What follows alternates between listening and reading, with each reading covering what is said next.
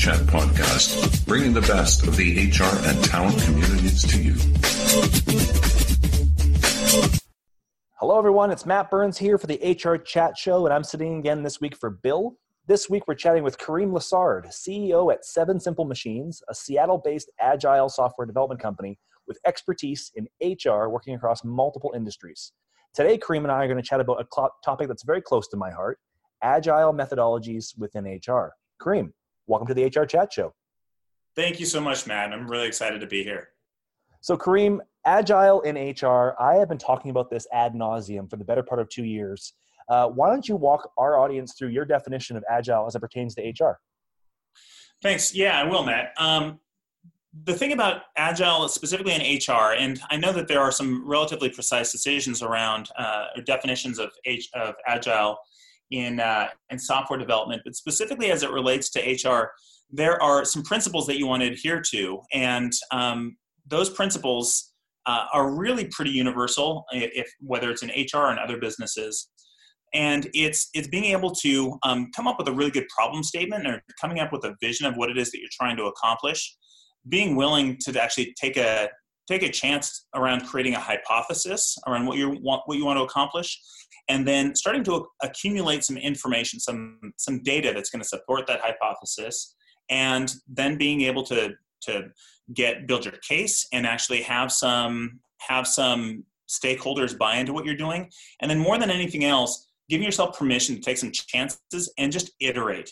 Talk to people about it. Iterate iterate iterate until you get to something that that feels good. So agile for HR to me, it's it's building that case, taking some chances, and iterating. That's great, and I think you know for those who are listening, they understand and appreciate that that is really a lot of what HR is doing. It's this constant iterative process. But I think most of us have worked in organizations where waterfall methodology is the predominant project management approach. Can you just give us a quick little explanation on differences between product, um, sorry, waterfall methodologies and agile methodologies?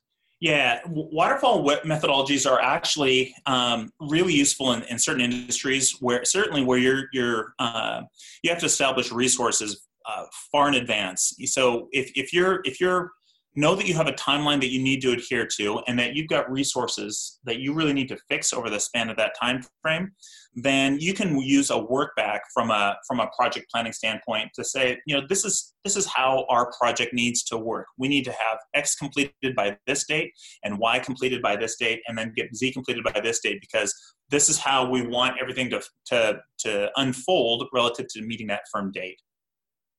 Agile has a it has a far more fluid, far more flexible methodology. It, it's a different approach. And just being able to say, you know, look, we're going to take these these small pieces of work that we're going to advance and get value out of. Um, that's that can be um, surprising if, if you go through and take these small pieces of work and you advance and then build from what you've completed and then make another advance and build from what you've completed you'd be surprised at the direction that you might you might end up going because it is what's most efficient or because where you're seeing the most value. But if you were to use an agile methodology versus a waterfall methodology, the waterfall methodology, you really scrub out your opportunity for being able to um, to be flexible and and um, and take advantage of maybe unforeseen opportunities. Using an agile methodology, you get to evaluate at the end of each whatever you want to call it, a cycle or, or development cycle or sprint you get to evaluate what's working and what's not working. And you can really you can you can put more time and energy into things that you may have discovered that you just otherwise didn't even realize could be an opportunity. That's a really great explanation. And it's exactly for me why i love agile methodology. I'll be i'm an unabashed fan of it.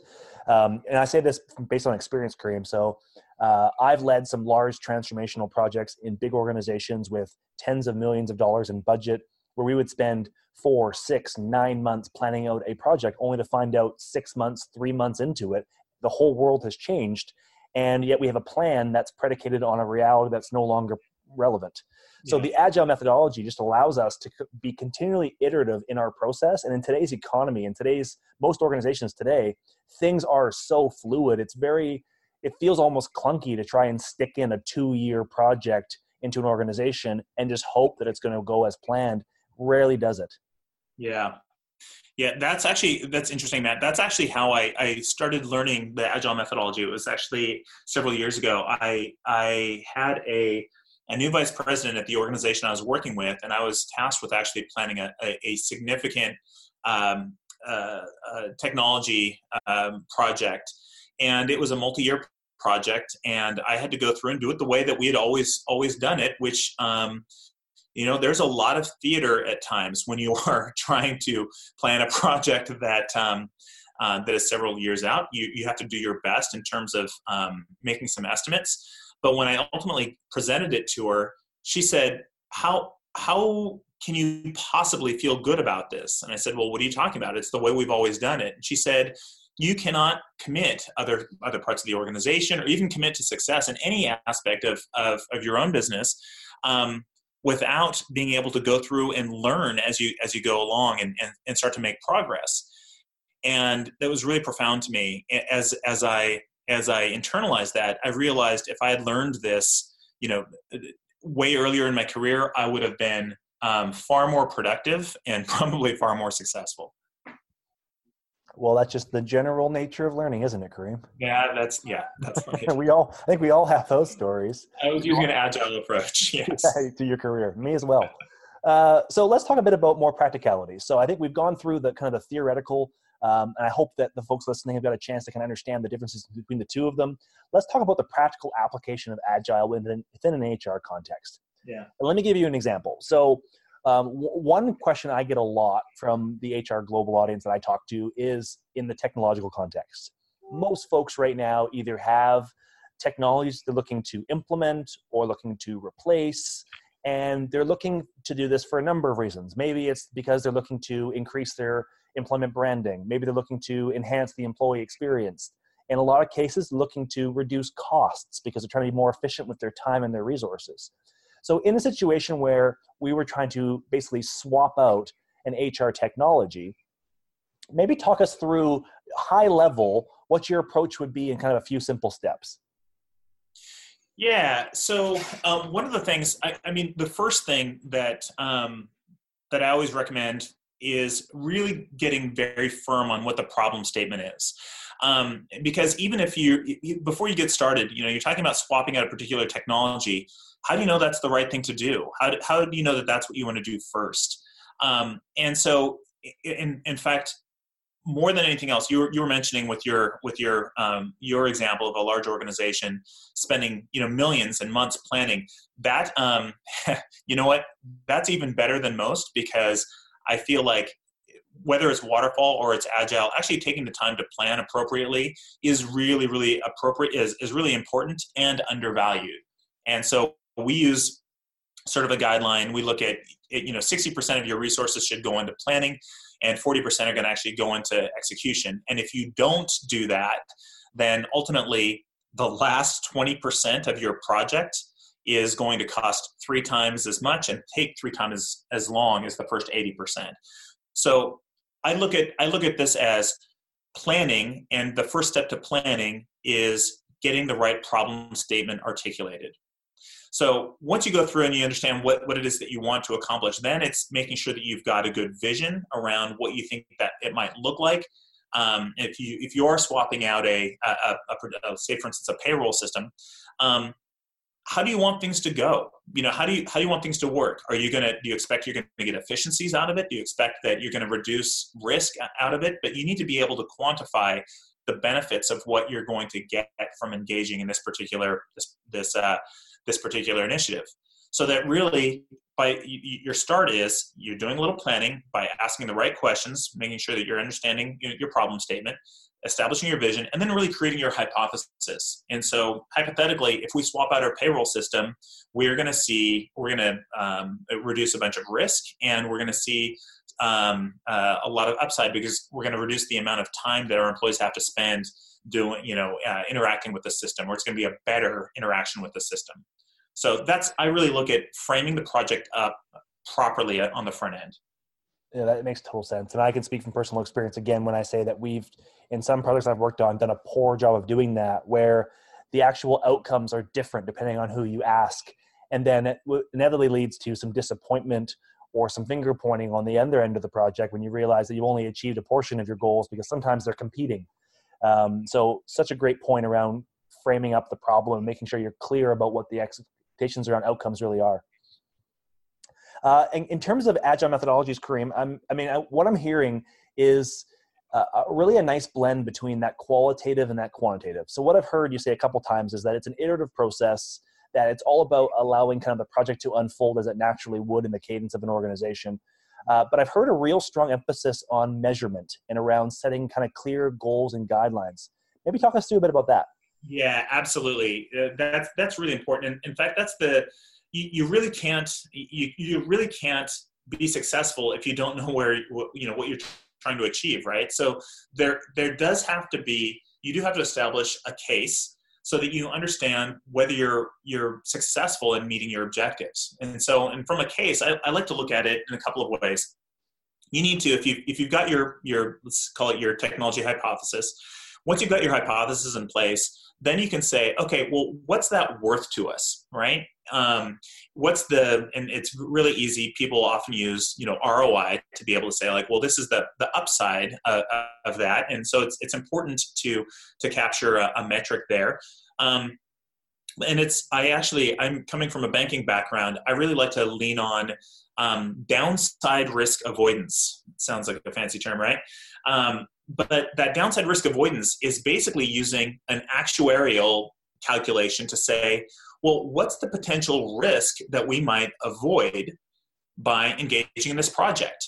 And by doing that, it's I mean this is this is how insurance companies work. But really, what you're doing is you're putting it attaching a price tag um, or a cost to doing nothing right so if you weren't to take any action there's there's a, a cost there potentially if there's if there's risk associated without without uh, taking some kind of action um, so i like to have that metric that and and what what the, the cost of avoiding some risk might be i like to have that metric as well as the upside or the roi um, but then i like to have like in my in my back pocket um, I also like to have some statements about other benefits that we're going to have that are that are, as you say, Matt, um, qualitative, right? So you want to have some quant, but you want to have some qualitative stuff too that says, you know, that there might be. We expect that we're going to have a better user experience, and we're going to have, or we're going to have, we're going to in, increase employee retention, which that is, um, it might start subjective, but in the spirit of being iterative, you might be able to take some of those more qualitative ideas and start to apply measurement to them. You can say well well how much does attrition really cost us? Could we could we actually reduce that number?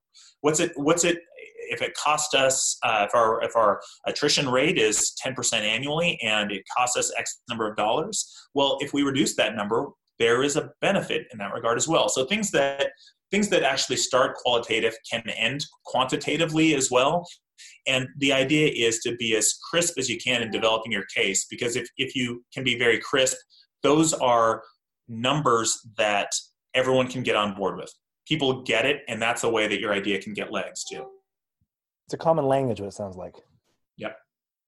So, Kareem, we're talking about agile methodologies, and I don't think it's a stretch to suggest that there's a portion of our audience that may not have used them in the past in their, in their working world what is the in terms of your expertise or in terms of your um, you know your own opinions on this where are some good places to go to to get a real good summary of agile methodologies do you have any recommendations on resources or potentially mailing lists or blogs or websites that would be helpful in that regard you know that's a that's a great question. So here here's the thing.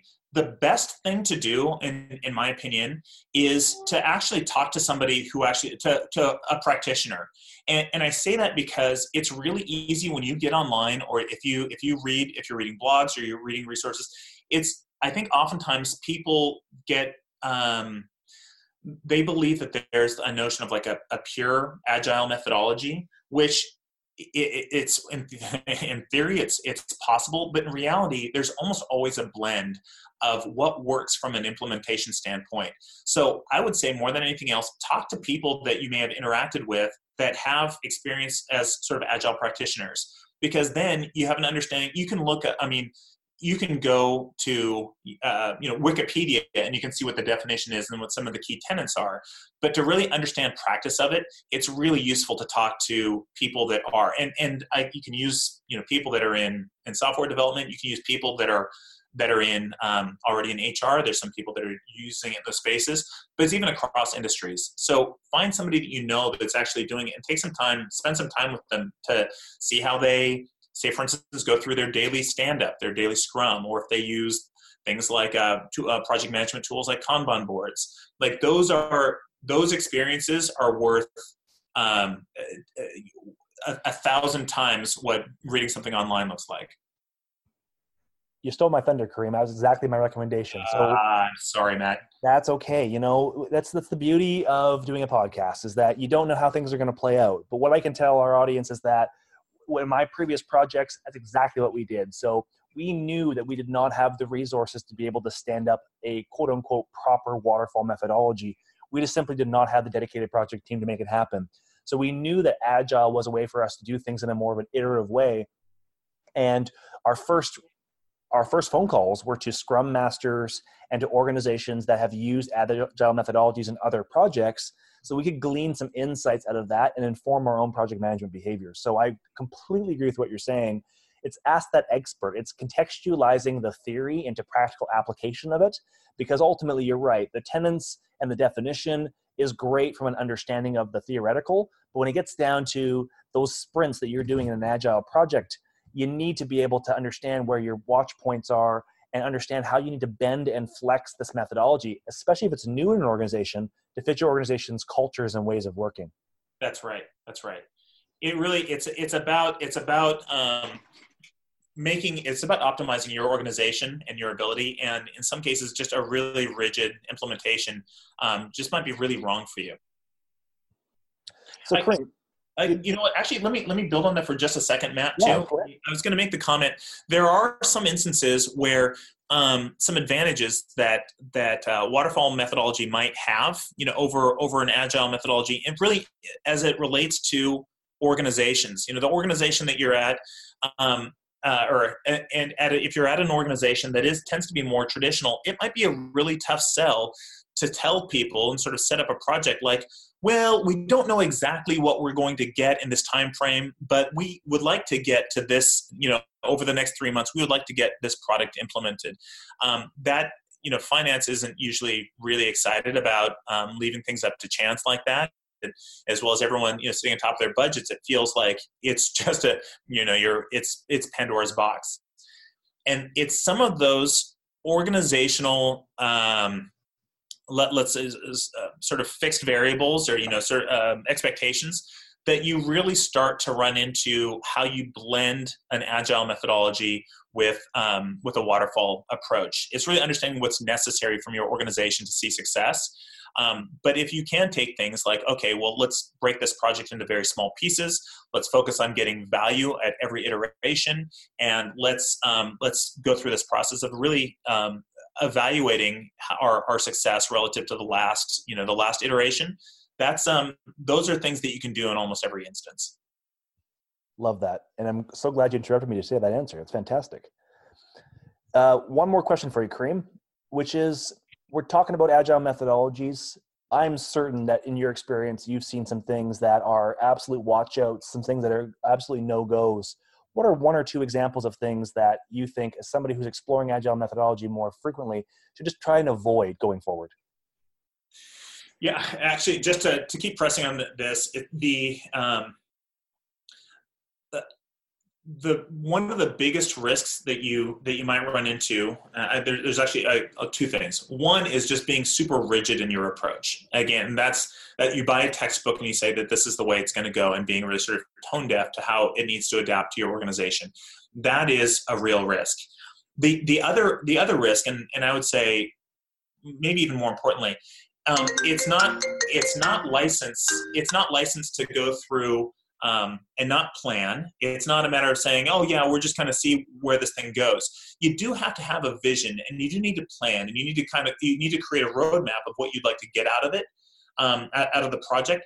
But you do need to be open and willing to flex based on what you learn along the journey.